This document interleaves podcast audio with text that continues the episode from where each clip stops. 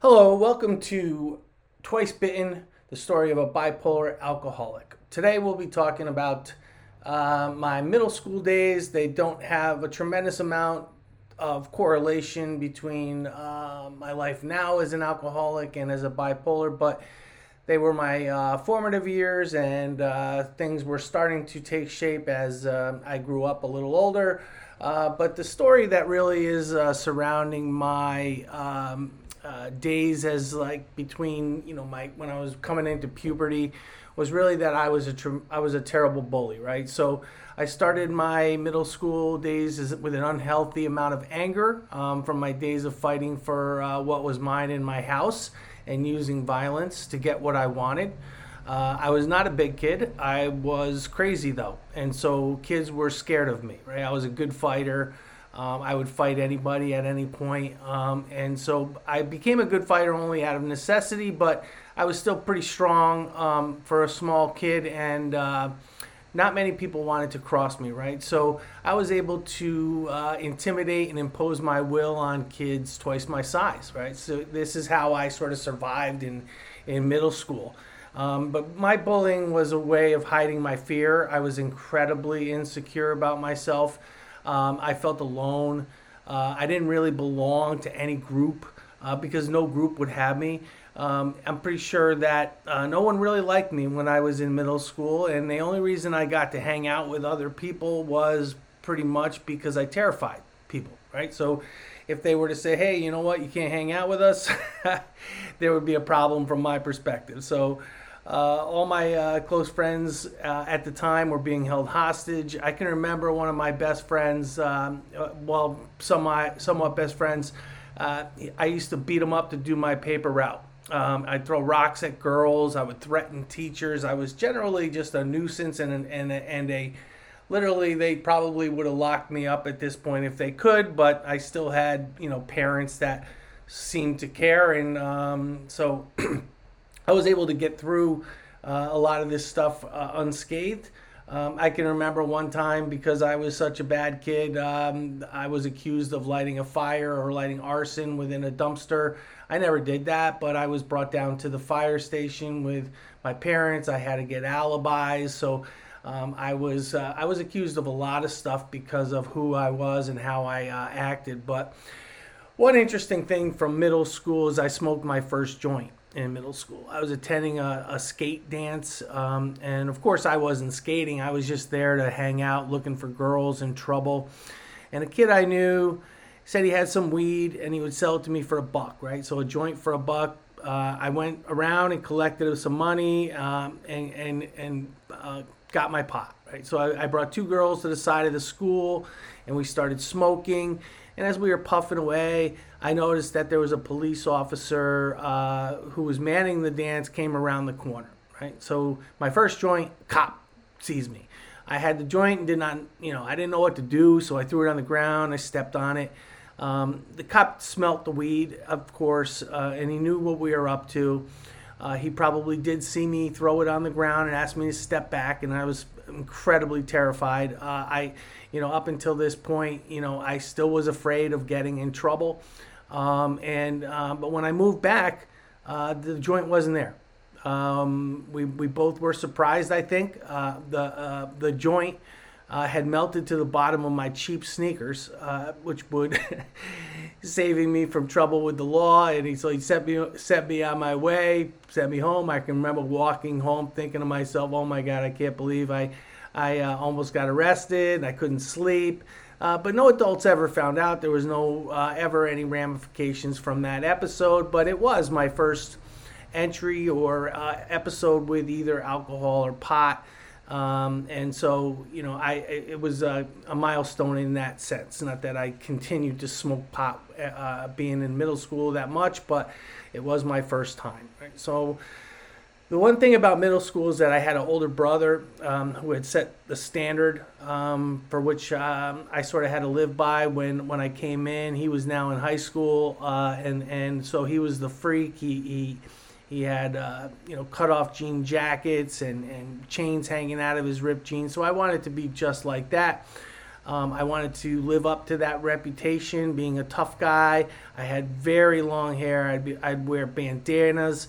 Um, I, I, you know, I would do anything to try to uh, give the impression that I was cool or that I was tough, right? So uh, I must have looked like a fool. Um, I'm sure I did, in fact. And and um, I, you know, one thing is my stupid uh, attitude towards things and how I would want to mark my territory. We had another school joint have to uh, merge with our school. Uh, because of redistrict, redistricting, redistricting, and I immediately went into the uh, intimidation mode, making all the new kids know that I was the man they couldn't come into my school and take over, and um, I, you know, almost gotten a bunch of fights from that. I would treat the girls, especially the girls that I thought were pretty, uh, I would treat them, uh, you know, poorly, right? So. Um, I, I, I was just not a nice person, right? In middle school, I, I don't think anybody really liked me, but my home life um, was still a mess, right? So imagine six kids in this house, and we're all getting older, uh, we're all getting bigger. Um, puberty, girls, everything was starting to happen in my house, and um, you know, we, again, you still had to fight for every inch you got right within my my house, but. Um, it was it was still uh, you know the situation was that we were still broke we were still a poor poverty ridden ridden family um, I remember my mother driving me to school in the morning, and we had this old beat up station wagon. And what I would do is I would pray that the light before my school would be red, because if it was, I would hop out. Right, I would jump right out of the car so my mother didn't have to drive me in front of the school, and then people would see my old nasty car uh, and exactly know how poor uh, I was. Because I always held my poverty and, and my home life really, really, really close to my vest, right? So I didn't want anybody to know how poor I was. I can remember one time at Christmas time, which was generally not a bad time in, in my house, right? So we actually ha- would have a decent time at Christmas, and my mom and dad would try very hard um, to make it good for us kids. And one year, my mother uh, asked me to go to the store to buy a Commodore 64 computer. I don't know if many people might not know what that is, but it was the, one of the first personal computers.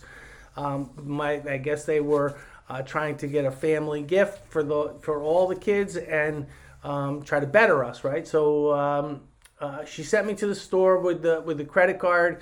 I went to make the purchase, and the sales guy asked me if I wanted to buy the um, protection plan. Right? I, I, I had no idea, but it sounded good, right? You you get it fixed if it's it's it's broken and i thought why? You know you're spending all this money on this. It would be great if you could get it broken you know get it fixed uh, part of as part of the insurance. So i bought it uh, for 50 bucks and then when i got home i told my mother about this insurance and she literally blew a fucking gasket right? So she went fucking bananas. And i never seen anything like this. It was like the last 50 bucks on earth.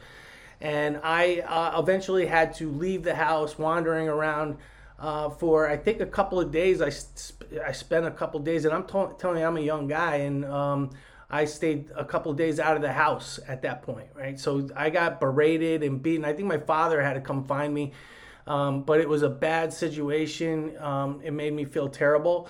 Um, uh, and uh, that just goes to show you how poor we were. We were living on fifty dollars, right? That was the end of the. That was like uh, the end all be all uh, of uh, you know spending money. So the one thing that uh, the one good thing that happened in middle school was that I met my future wife. I date I was uh, dating her best friend, and uh, my future wife hated my guts. She thought I was uh, obnoxious, rude. Um, dirty, whatever you want to consider it. She she was a she was a higher echelon type of person than I was socially, um, but I've, i eventually wore it down because I was with her best friend all the time, and, and so she got to the point where she could tolerate me. And eventually we got very close and started talking on the phone. And when I say we were talking on the phone, we were talking on the phone for like 12 hours, right? This was crazy. I would talk to her overnight. Um, and then eventually, um, through many uh, different situations, we ended up dating. Uh, we I obviously broke up with her best friend.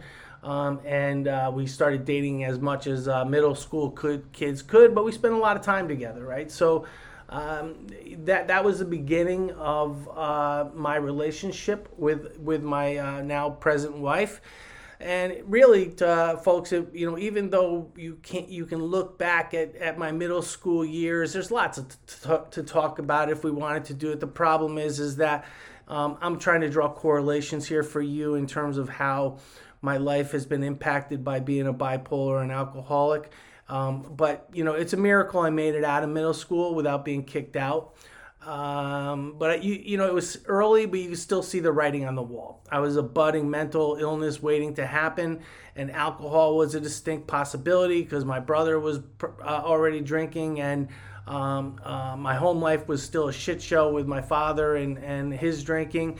Um, so, but the thing is, is uh, I always kept this stuff close to my vest. Nobody knew what was going on at my house, my house, because I didn't bring people there and I didn't share with people what was happening there, right? So, uh, either way, I wanted to let you know sort of how I gave you a little bit of background on, you know, when I was a little little kid and some stories associated with that. But this episode is more around sort of the the, the formative years in the early part part of my uh, diseases.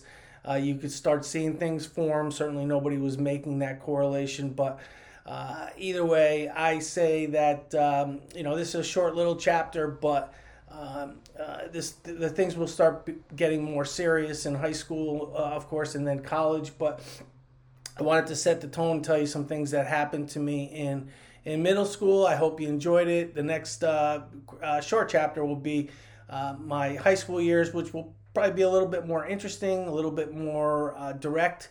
Um, you know, direct. you know involvement in, in how I started drinking uh, was in high school, and um, really the uh, the bipolar hadn't really taken part yet. I don't think, uh, but we'll talk more about that. Thank you very much for listening. We appreciate it.